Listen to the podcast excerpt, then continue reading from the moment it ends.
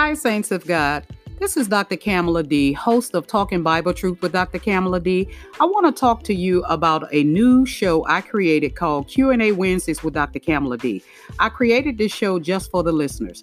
Any questions you may have regarding Bible scripture, past episodes, or any suggestions you may have about future episodes, I am open and here for you. I want to help you continue on your faith walk.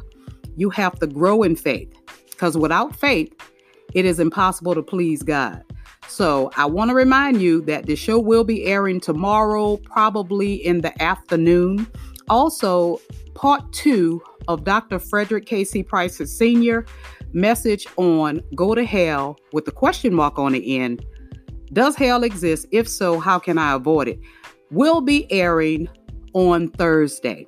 Yes, I have been so busy, but I wanted to keep you updated, especially for this new show I created called Q&A Wednesdays with Dr. Kamala D. I am so excited because anytime someone asks a question or asks for clarification of a scripture, they are taking this seriously. Yes, and you are doing the right thing, because if you don't understand something, you need to ask someone who is able to give you that information. My calling is to teach. I also have a healing ministry. I am a firm believer in healing, but teaching the Word of God so that people can grow, and that people can learn the things of God. It is, let me tell you, it's an awesome thing to know what God's will is for you so that you can walk in it.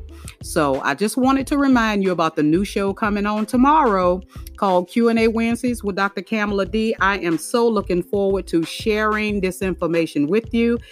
Keep the questions coming. I will be giving my email address tomorrow after the segment airs.